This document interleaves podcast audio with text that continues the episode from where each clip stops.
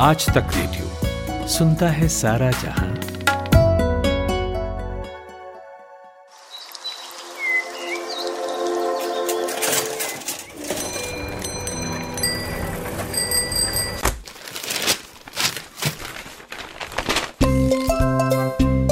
आज के अखबार। आज के अखबार। और अब वक्त है आज के अखबार का खुशबू हैं हमारे साथ, जिन्होंने देश विदेश के अखबारों को पढ़ा है। तो खुशबू आज देश के अखबारों में क्या है? गुड मॉर्निंग जमशेद तो आज के सभी अखबारों की जो बड़ी खबर है, वो पाकिस्तान से ही है। हमने आज का दिन में इस पर बात भी की है। तो मैं आपको बताती हूँ कि कुछ एक अखबारों ने इसे कैसे लिखा है। हिंदुस्तान लिखता है कि इमरान को कोर्ट का करारा झटका। जनसत्ता लिखता है कि पाक सुप्रीम कोर्ट ने नेशनल असेंबली को बहाल किया। द एशियन एज लिखता है ह्यूज ब्लो टू इमरान तो कल अविश्वास प्रस्ताव पर वोटिंग होनी है इसके बाद ये पता चलेगा कि इमरान खान की सरकार रहेगी या जाएगी। इसके अलावा एक और ख़बर है, जमशेद, जो मैं जनसत्ता पर देख रही हूँ, इसको प्रमुखता से लिया गया है। हेडलाइन है कि संयुक्त राष्ट्र मानव अधिकार परिषद से रूस निलंबित। तो कल संयुक्त राष्ट्र महासभा में यूएनएचआरसी से रूस को सस्पेंड करने पर वोटिंग हुई, जिसमें तिरानवे देशों ने इसके समर्थन में वोट किया। 24 मुल्कों ने विरोध में मत डाला। भारत ने अपना जो रुख है, वो कायम रखा। पहले की तरह ही भारत ने वोटिंग में हिस्सा नहीं लिया। करीब अट्ठावन देशों ने इस वोटिंग में हिस्सा नहीं लिया है। खुशबू, में दैनिक भास्कर देख रहा हूँ, जिसमें खबर आंध्र प्रदेश से है, जहाँ पर 24 मंत्रियों ने मुख्यमंत्री जगमोहन को इस्तीफा सौंपा है। और नई कैबिनेट का गठन 11 अप्रैल को हो सकता है, ऐसा इसमें बताया गया है। हालाँकि इस बदलाव की पूरी संभावना थी क्योंकि 2019 के चुनाव में भारी जीत के बाद जगन रेड्डी ने ऐलान किया था कि वो अपने कार्यकाल के आधे समय में ही पूरी तरह से नई टीम का चुनाव करेंगे। और मंत्रिमंडल में ये फेरबदल पिछले साल दिसंबर में ही होना था, लेकिन कोरोना की वजह से इसे तब टालना पड़ा था। अब कल राज्यपाल विश्वभूषण हरिचंद्र से उन्होंने मुलाकात की और उन्हें मंत्रिमंडल में होने वाले बदलाव की जानकारी दी। तो मुमकिन है कि वो जल्द ही राज्यपाल से मुलाकात करेंगे और नए मंत्रियों की लिस्ट भी सौंपेंगे। खैर, एक खबर मैं आपको दैनिक जागरण से बताना चाहूँगी। हेडलाइन है कि संसद का बजट सत्र तय समय से एक दिन पहले समाप्त। हालाँकि दोनों सदनों का कामकाज के लिहाज से आप देखें तो प्रदर्शन काफ़ी सराहनीय रहा है। लोकसभा ने एक फ़ीसदी और राज्यसभा ने करीब निन्यानवे फ़ीसदी काम किया है और लोकसभा में करीब 12 और राज्यसभा ने 11 बिल पारित किए हैं। इस पर महँगाई पर चर्चा नहीं हुई है। इसको लेकर विपक्ष ने नाराज़गी भी जताई है और इसके बाद सत्र में सरकार ने अपने लगभग सभी जो काम असाइन किए गए थे उसको पूरे किए हैं। तो ये खबर है जमशेद। खुशबू, कोरोना से दुनिया बहुत मुश्किल से उभरी कम से कम जिन हालात में हम अभी हैं, यहाँ तक पहुँचने में बहुत वक्त लगा, बहुत एफर्ट लगा। और इसके बाद कोरोना फिर से अपनी आमद एक नए वेरिएंट के साथ दे रहा है और इसी पर एशियन एज ने अपना कार्टून काउंटर पॉइंट में बनाया है, जिसमें उन्होंने दिखाया कि कुछ बाकी यात्रियों के साथ एक सीट पर एक कोरोना का नया वेरिएंट बैठा बैठा हुआ है और वो कह रहा है कि I am XE cousin of Omicron starting on a world tour तो ये जो नया वेरिएंट है ये भारत में पाया गया मुंबई में दक्षिण अफ्रीका की मूल की एक महिला कॉस्ट्यूम डिज़ाइनर हैं। उनमें, उनको इससे संक्रमित होना वो इससे संक्रमित हुई और वो भारत में एक्सी के इस वेरिएंट से संक्रमित होने वाली पहली पहला, पहली व्यक्ति बनी। और हालाँकि इसको लेकर बाद में कुछ कन्फ्यूज़न भी हुआ, लेकिन क्योंकि इसके बारे में अब तक कोई सबूत नहीं मिले हैं इसका जो पहला मामला था वो ब्रिटेन में आया था।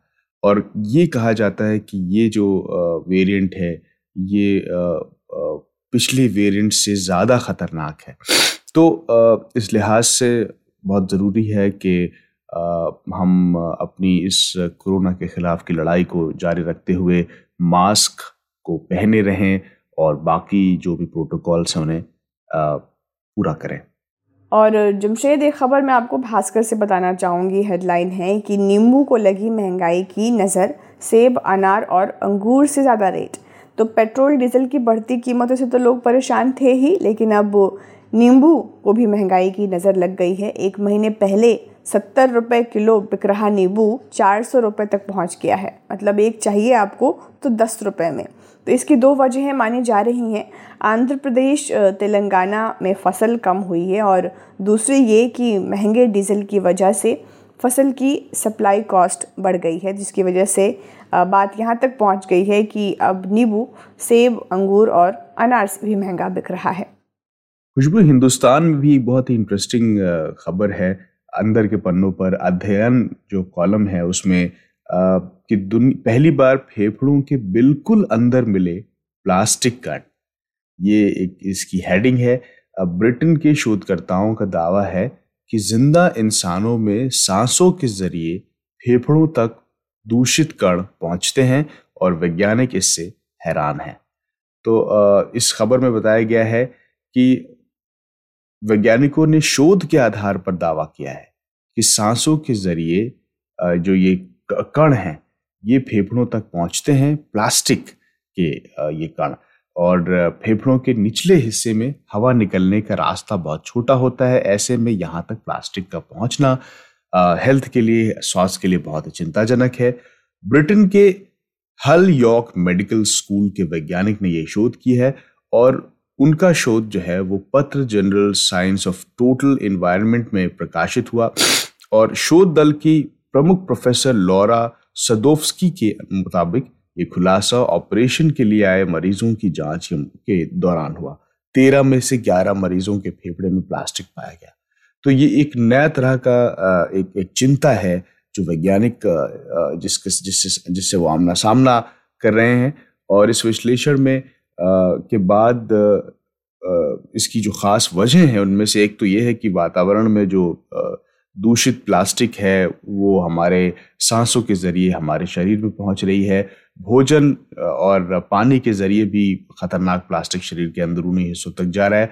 और प्लास्टिक या बड़े निर्माण, कंस्ट्रक्शन का जो काम है, उसमें जो फैक्ट्रियों के अंदर जो काम है करने वाले जो लोग हैं, वो भी इससे प्रभावित हो रहे हैं। और एक खबर और है जमशेद, जिसे प्रमुखता से आज के सभी अखबारों ने लिया है। जम्मू कश्मीर के पूर्व मुख्यमंत्री उमर अब्दुल्ला से कल ईडी ने पूछताछ की है और ये जम्मू कश्मीर बैंक की ओर से एक इमारत की खरीद से संबंधित मामले में ये पूछताछ की गई है ये एक्शन लिया गया है। ये इमारत करीब 12 साल पहले खरीदी गई थी और अधिकारियों ने बताया है कि इस संबंध में इस साल की शुरुआत में ही मामला दर्ज किया गया था। तो जब उमर अब्दुल्ला की पूछताछ शुरू हुई तो उससे लेकर उनकी पार्टी नेशनल कॉन्फ्रेंस ने तीखा बयान दर्ज किया और ईडी के इस कदम की निंदा की और कहा कि मुख्यमंत्री का अपमान किया गया है और ईडी हमेशा ही ऐसे अपने आ, जो पावर्स है उसका गलत इस्तेमाल करती है। तो ये खबर है जमशेद।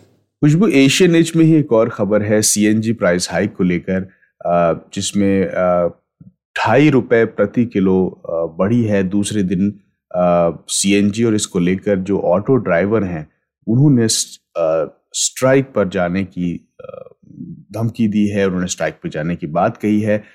इनकी जो संस्था है association of auto cab and taxi drivers वो आज जंतर मंतर पर और सेक्रेटेरिएट पर इसके खिलाफ प्रदर्शन करेगी।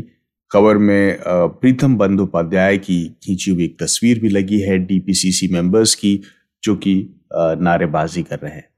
तो अब बढ़ते हैं जमशेद इंटरनेशनल अखबारों की तरफ़। मेरे सामने अभी गार्डियन की वेबसाइट खुली है और ख़बर श्रीलंका को लेकर है। गंभीर आर्थिक संकट से जूझ रहा अब श्रीलंका इंटरनेशनल मॉनेटरी फंड से कर्ज मांगने की तैयारी कर रहा है। साथ ही वर्ल्ड बैंक और एशियन डेवलपमेंट बैंक से भी वो कर्ज लेगा। आईएमएफ ने इस बारे में बात करने के लिए फाइनेंशियल एक्सपर्ट्स की तीन मेंबर वाली कमेटी भी बनाई है। तो इस कमेटी में सेंट्रल बैंक ऑफ़ श्रीलंका के पूर्व गवर्नर को शामिल किया गया है, जिसमें कर्ज संकट को दूर करने के उपाय सुझाने के लिए कहा गया है। इस बीच एशियाई डेवलपमेंट बैंक ने 2022 में श्रीलंका की जो आर्थिक बढ़ोतरी है, वो 2.5 के मामूली सुधार का अनुमान जताया है। तो ये एक ख़बर है, जमशेद।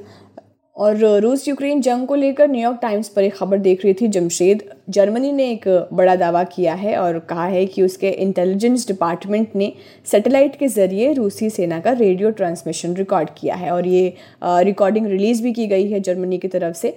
इस बातचीत में रूसी सेना के अधिकारी सैनिकों को आम नागरिकों की हत्या करने का आदेश दे रहे हैं। तो जर्मनी का कहना है कि ये ऑडियो बूचा शहर का हो सकता है, जहाँ पिछले दिनों सैकड़ों नागरिकों की कर दी गई थी। तो एक तरह से जर्मनी के इस दावे ने यूक्रेन के जो बूचा शहर में जनसहार के आरोप झेल रहे रूस की मुश्किलें एक बार बढ़ा दी हैं।